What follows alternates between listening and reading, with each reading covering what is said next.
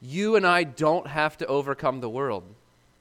We don't have to guarantee elections or bank accounts or health or anything else that the society puts pressure on us that we have to do this or that. We have to keep our head in the yoke, as we learned last week. And that yoke that is yoked with our Savior Jesus leads to an easier, light affliction that is but for a moment, that works in us a far more exceeding and eternal weight of glory. And we're going to see where the end of the Christian life is today. And I read it a little bit at the beginning of our communion time, and we'll see it again in uh, 21, verse 1. Then I saw a new heaven and a new earth. This is right after sin is eliminated. All those who reject Jesus Christ are off of the scene. And now there are only people entering this new heaven and new earth as a holy city, of the new Jerusalem. These are people coming down out of heaven from God, prepared as a bride, adorned for her husband. And I heard a loud voice from the throne in verse 3 Behold, the dwelling place of God is with man, and he will dwell with them, and they will be his people, and God himself will be with them as God. And this ties a lot of our text that we saw from uh, 2 Corinthians and all the rest of the Bible together. This finally is what God intended for humanity from the Garden of Eden for all eternity. This is what God wanted, and this is what's best for us now, and this is what's going to be perfectly best for us for all time. Verse 4 He will wipe away every tear from their eyes. What causes us to cry today? We're not going to have anything to cry about in verse 4 because there's going to be no more death. There's going to be no mourning. There's going to be no crying. There's going to be no more pain. It's a good day as the older you get that you don't have some sort of pain, or you don't have acute pain, or severe pain, pain that you can just kind of live with. But imagine every day in eternity waking up, no pain, no pain, no pain, no Advil, no morphine, no, no anything, definitely no cannabis No more pain. No alcohol. No drugs. Nothing you got to dull the pain of life. You don't need to dull the pain because there won't be any more pain. How do we know that? Because God will be perfectly with us. Perfectly. That's Revelation 21 1 to 4. Now, He is with us in the person of the Spirit inside of us. But Jesus is at heaven right now at God's right hand, interceding for us. And we can't see him. And we want to see him. And we can't right now. But one day when we will see him and will want to look at him forever and ever, there will be no pain, no crying, no death. Why? Because of the end of verse 4 says, The former things have passed away. What causes death and mourning and crying and pain? Our lust, our sin, leads to our death. That's the progression in, in James 1. Christ defeated lust, Christ defeated temptation and sin, and Christ defeated death. It's just a matter of time. Satan's head is crushed.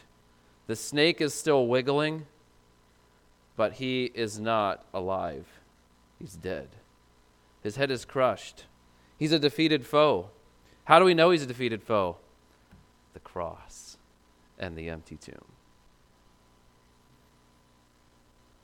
Satan appeared to have his way at the cross, it was obvious he didn't have his way at the end of the cross, and it was very, very clear at the empty tomb. It will be obvious one day, all those who are following the sons of disobedience, as Ephesians 2 said, they will be wrong, and Christians will, be, will appear to be right. We don't we want to be right. Who wants to be on the wrong side of history? Who wants to be on the wrong team?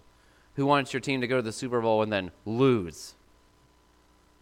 No. But one day, Christ will clearly, unmistakably, without much effort, he will win. Revelation 19, Revelation 20. And when he wins, there will be only a place, a new place without defilement, and a relationship with God that he is perfectly with us. Verse 5. And he who was seated on the throne said, Behold, I am making all things new. And he said, Write this down. So John is observing this at the end of the first century. And he wants, there are certain things about heaven that the Apostle Paul and others weren't allowed to write down. But here, um, they're allowed, John uh, is allowed to write this down. Okay, write this down. The, these words are trustworthy and true. And he said to me, It is done. I am the Alpha and the Omega, the beginning and the end. Who is that who's talking? That has to be Jesus, because that's how Revelation, the book, starts. With Jesus is the Alpha and the Omega in Revelation chapter 1.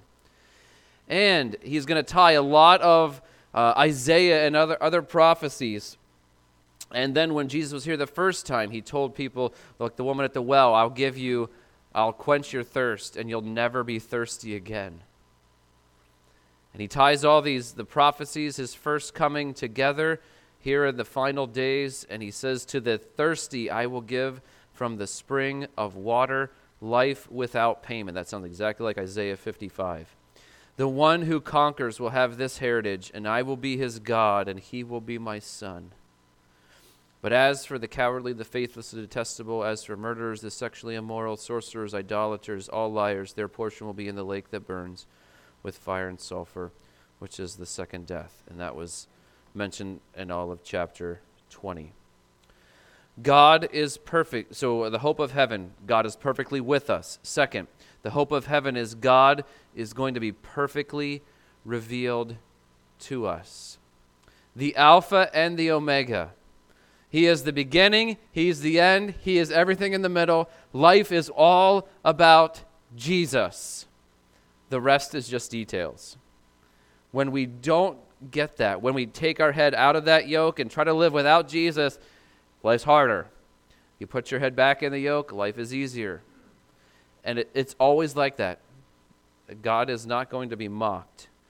Uh, his word is true and trustworthy. You can write it down, you can take it to the bank. It is always so. God is perfectly revealed to us. How? In verse 5, he has, uh, uh because of his sure character. 5 to 7. And then the sure exclusion of these sins and sinners unrepentant, unforgiven sinners are not going to be in heaven. Why? Because of God's Son. John 3:18 and 3:36 also say the same thing that Revelation 21:8 tells us. Revelation 21 9 to verse 21 talks about uh, the uh, what John sees as the dimensions and uh, the bride, uh, the wife of the Lamb, some people think it's the bride is just the church, but there are 12 tribes of Israel mentioned. Um, the gates are the gates of uh, 12 angels, and on the gates, I'm looking at verse 12. And on the gates, the name of the 12 tribes of the sons of Israel. So this is the Old Testament believers.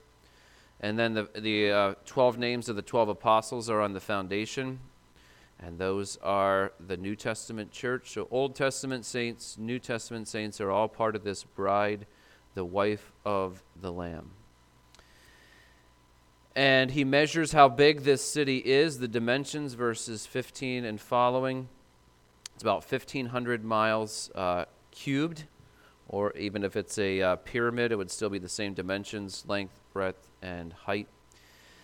And what it's like, um, the street, let's look at verse 21. The 12 gates were 12 pearls, each of the gates made of a single pearl, enormous pearls and the street of the city was pure gold like transparent glass.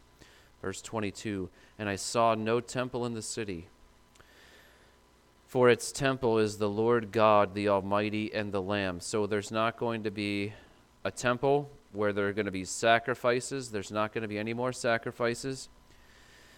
And there's not going to be a temple where people are going to gather together to give of their money, to give of their time, their prayers.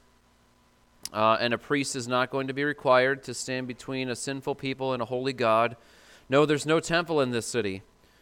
Why? Because its temple is the Lord God. You're not going to have to come to God through a temple because you're going to be in the presence of the Lord God, the Almighty, and the Lamb. Verse 23, we're in Revelation 21 23.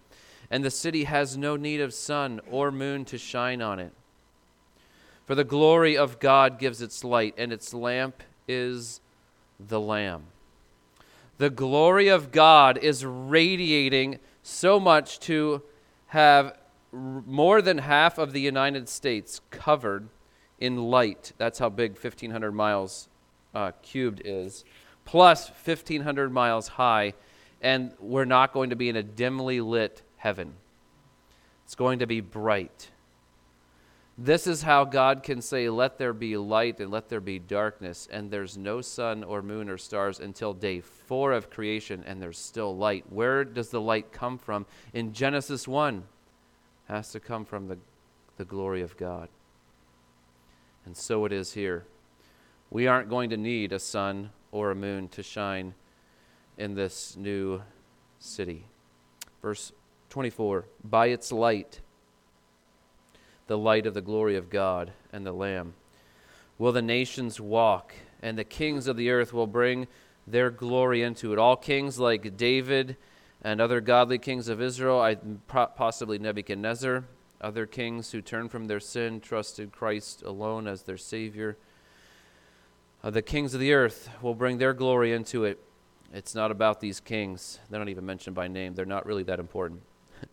it's all about the glory of God and the Lamb. Verse 25 And its gates will never be shut by day, and there will be no night there. It's always light.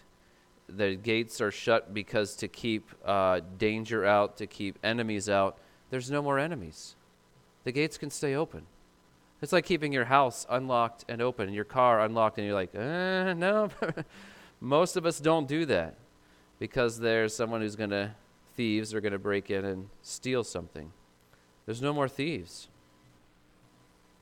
Verse 26 And they will bring into it the glory and the honor of the nations. So the best of all of earth, the kings and all the glory of nations, are going to be brought in, but it's all going to be focused on the glory of God and of the Lamb. Verse 27 But nothing unclean will ever enter it, nor anyone who does what is detestable or false, anything that God hates. That's done but only those who are written in the Lamb's book of life. Why? Because those who aren't are mentioned at the end of chapter 20.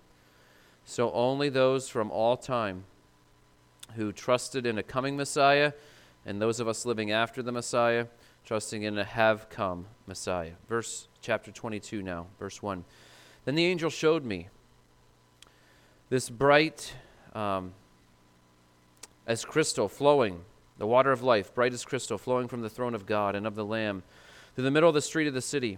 Also on either side of this uh, river, the tree of life with its 12 kinds of fruit, yielding its fruit every month. The leaves of the tree were for the healing of the nations. No longer, this is the third or fourth time we have no longer will there be this or that.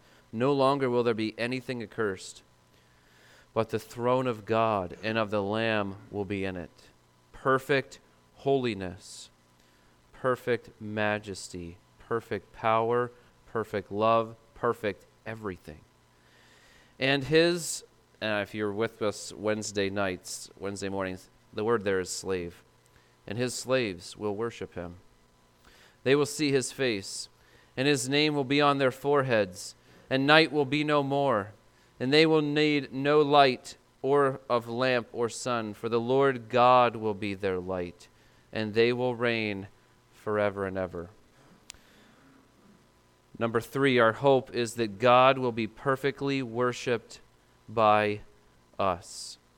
And our final hope, the hope of our message today, is in verses 6 to 21.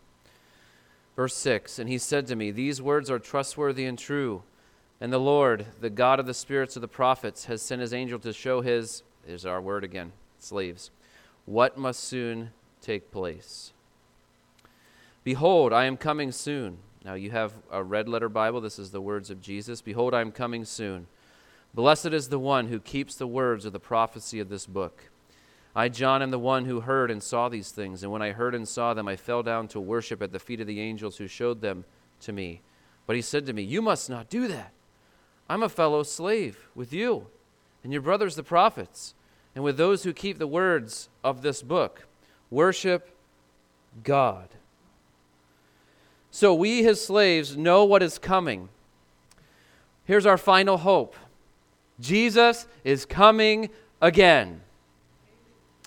Jesus is coming again. Now, if you saw the picture that I picked that's not visible, was bright clouds, and there are people that are gathered that are pointing to the bright clouds. And one lady is jumping into the arms of her husband, smiling. He is finally here. He's coming again. He says that here in the final chapter of our Bible. Jesus says, Behold, I am coming soon.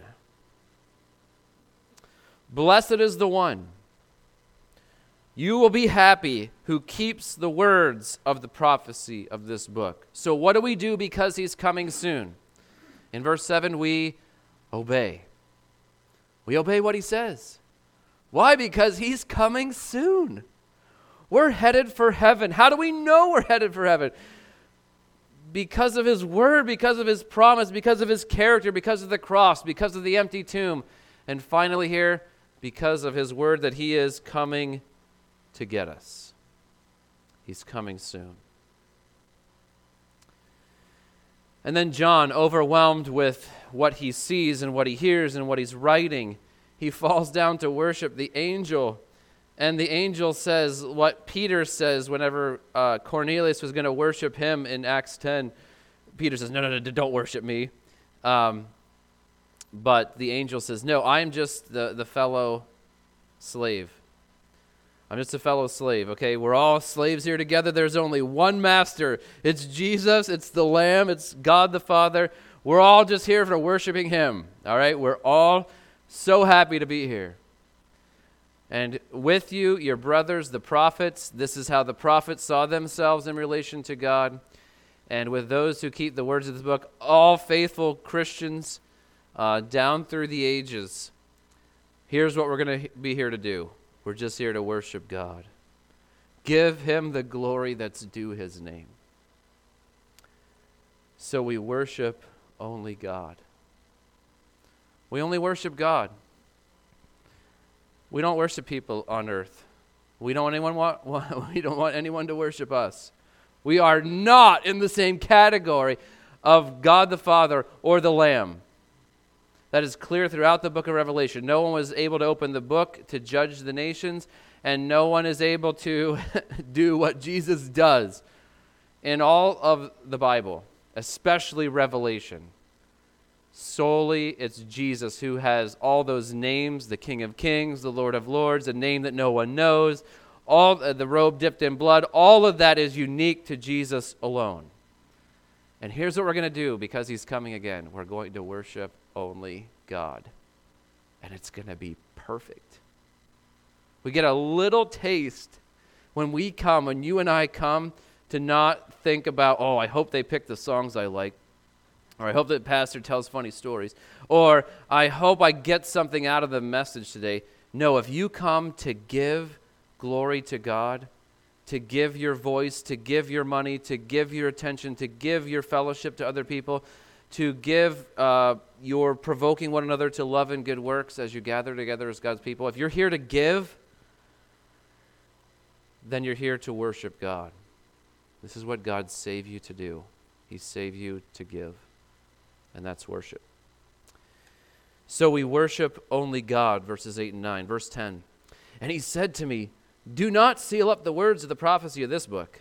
So when Daniel writes in Daniel's book, he seals up the words. It, it's, it's possible that what Daniel writes in his book in Daniel is, is the scroll that is open uh, of the judgments that are poured out from Revelation 6 to 19 that uh, the end of chapter 5 of Revelation is uh, focused on who is worthy to open the scroll. But now uh, the angel tells John, What you're seeing, don't seal up the words of the prophecy of this book, for the time is near. So why aren't why isn't he sealing up Revelation to be revealed later? It's so that we can all see it now. Why do we need to see it? So that we'll be encouraged with hope. There is a future that is sure for all of us who know Christ. It's the hope of heaven. And we are his slaves in heaven with the angels who are fellow slaves. And we're just about obeying Jesus and worshiping God. And let's see what uh, the time is near. Verse 10, verse 11. Let the evil evildoer still do evil. So now the angel's talking about in John's day uh, and in our day, there are going to be people who don't want Jesus. They don't want to worship God. They don't want to obey Him. They don't want anything to do with Him. And the angel says to John, Let the evil evildoer still do evil, and the filthy will still be filthy, and the righteous will still do what's right, and the holy will still be holy.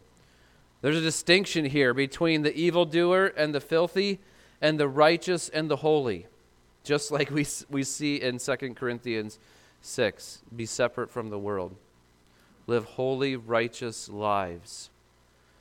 Worship God alone. Don't worship people. Don't worship things. Don't give yourself and your time and think day and night how you can get ahead financially.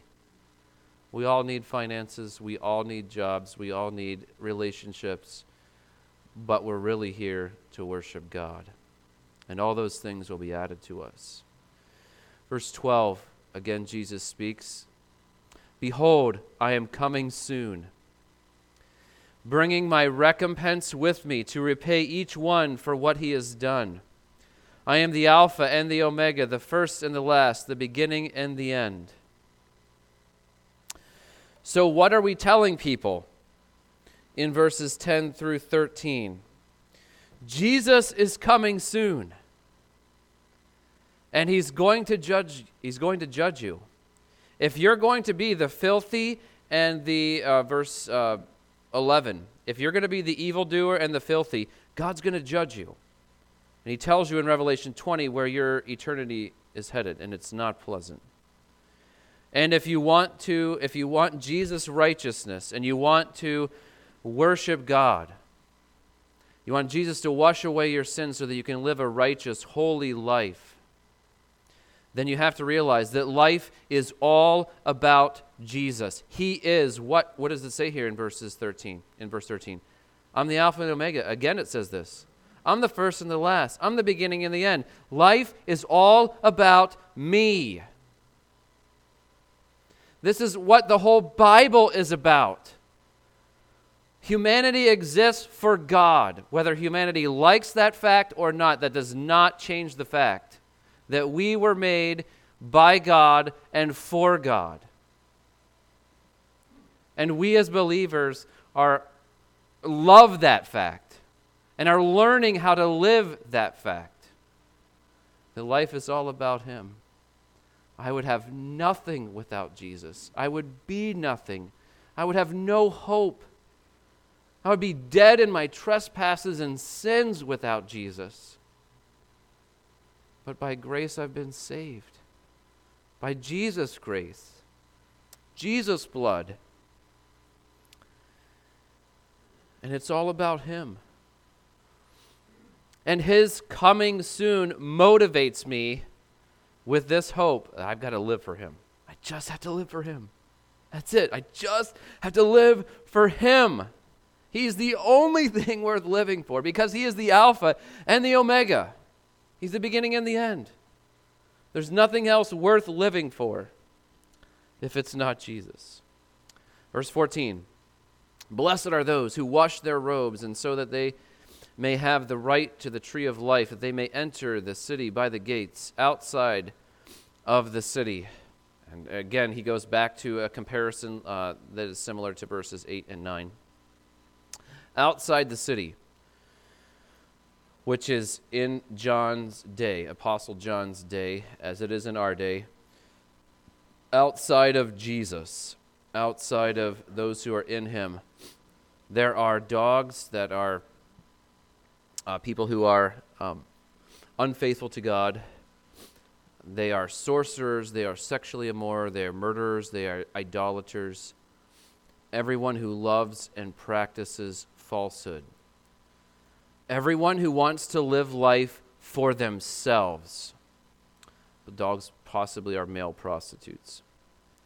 Okay, all kinds of perverted immorality, idolatry, and this is what's going on in our culture, in the cultures of our world. This is what's going on, has gone on since um, the fall of man.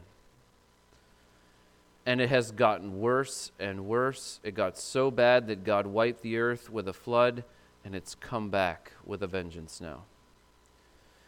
And we're told in 2 Timothy, this is, this is the end, end times, it's going to be like this.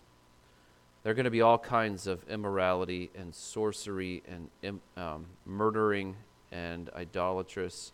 We're even making laws now to protect abortion. And everyone who loves and practices falsehood. This is opposite of worshiping God.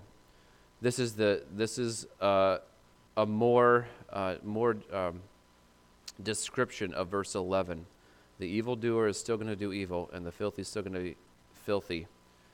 And the righteous are going to be opposite of the evildoer, and the holy are going to be opposite of the filthy. So, what are we doing with, uh, let's read down to verse 19. I, Jesus, have sent my angel to testify to you about these things for the churches. Now, he's writing to seven churches, and some of them are faithful, and some of them are less faithful, and some of them are obedient, some of them are very disobedient in Revelation 2 and 3. And he says, I am the root and the descendant of David, the bright morning star. Uh, the prophecy from second or the uh, covenant God made with David in Second uh, Samuel seven, and reiterated in the Psalms, and then in Isaiah and as Jesus comes, uh, as he says, he is the offspring of David, and he is the bright morning star. The Spirit and the bride say, Come. So the Holy Spirit and those of us who are redeemed are saying to Jesus one thing Come. And let the one who hears say, Come. And let the one who is thirsty come to the one who is coming. Let the one who desires to take of water of life without price. Again, Isaiah 55. I warn everyone who hears the words of the prophecy of this book. If anyone adds to them, God will add to him the plagues described in this book, and no one wants to be in that category. Verse 19. And if anyone takes away the words of the book of this prophecy, God will take his share, take away his share in the tree of life and in the holy city, which are described in this book, and no one wants to be there either. So, what are we doing with verses 14 to 19? We, as his slaves, know what is coming. We trust in his word. We trust in God's word. These are summary statements that tie a lot of the Old and New Testament together here at the end of our Bibles. And God's word is trustworthy. What Jesus promised, he fulfilled, and what he promised to evildoers, he's going to fulfill. So turn from, come to Jesus, is verse 17. And if you want rid of your filth and your murderous idolatry, sexual immorality, you want rid of your filthy, evil doing lifestyle, come to Jesus and he will cleanse you. He'll give you his righteousness. He'll give you the right to the tree of life. He'll give you the right to live and enter by the gate that you belong to God's family forever and ever. We trust his word and we encourage other people trust the word. Trust the word. When we share the gospel, I'm giving as much of the gospel as someone can handle and explaining it to them and telling them, trust the word. Turn from your sin. Your sin can be cleansed. Why? Because God promises cleansing. If you turn away from Jesus and the one hope of eternal life, you will not go to heaven. You're not part of God's family. No one sneaks in without trusting the word. Because our hope that Jesus is coming again, we trust his word. And finally, the last two verses. He who testifies to these things says, and now we have the last red letters in our Bible Surely I am coming soon. Verse 7 says that. Verse 12 says that. And the last thing Jesus says to us, his church, waiting for him to come, he says, Surely I'm coming soon. Don't think he's delayed in his coming. That's how unsaved people who don't know Jesus and don't want him to come are thinking. We want him to come soon. We're expecting, and our hope rises as every time he says, I'm coming soon, I'm coming soon, I'm coming soon. Our hope gets, we get more and more excited and thrilled about this. And verse 20 says, Amen. Come, Lord Jesus. The grace of the Lord Jesus be with you all. And if he's writing to these seven churches in the middle of the Roman Empire at the end of the first century, they have uh, idolatry and immorality in them and around them, and a Roman Empire who is not pleased that they won't worship Caesar with them. And what hope these churches have? The same hope we have. He's coming soon. And the grace of our Lord Jesus Christ is with us as it was with them. So, what does our life look like? We pray that Jesus would come soon. How many times have you prayed this last week? Jesus, come soon. Let me encourage you as part of your regular routine of a day morning, noon, night, all three Make it a habit. Jesus comes soon. Why? Why would we say that? Because when we do, we are putting ourselves in the faithful, righteous, holy, slave of Jesus. We're just here to worship God. That's all we're doing. It puts us in the right frame of mind, obedient to our Savior, expecting and ready for Him to come, wanting for Him to come and set everything right, wanting him to judge the immorality and the sorcery and the murders and the idolatry and the filthy and the evil. It's running rampant. It's destroying people all around us, and we're feeling the effects of it, and it causes us to be overwhelmed. But we have a hope of heaven. And here's our hope that God is perfectly with us, that God will be perfectly revealed to us that God is perfectly worshiped by us, and that Jesus is coming again to bring all of those things to pass. That's how our Bible ends, and that's how we should hope. Let's pray. Our wonderful God, we can get so easily discouraged with life here and distracted by what's really important. And I think it's pretty clear here from the last two chapters what really is important. What will last forever. You and your word and people. And I pray that we would spend our time knowing you through your word, obeying what we see, and worshiping you in the beauty of holiness, and helping others to come worship with us. Help us to trust your word and hope in heaven for all eternity. That's where we really are seated. Already we're there in your mind. Help us to be in our mind already there too. And use us to help others this week to trust you, to trust your word, to stop fighting and stop living wicked lives apart from you. I pray that we would show people submissive slavery to you and you alone, and living only for your approval, and that's all that matters. And I pray that we would give give us opportunities to share of the hope that lies within us with meekness and fear.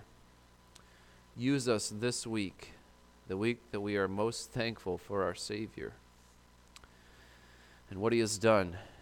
Use us to help others to be thankful as well. Bring other people into your kingdom for your glory, so that more of your creation would be redeemed more people would gather around your throne one day and sing, Worthy is the Lamb that was slain. To receive honor and glory and majesty and power and dominion, both now and forever.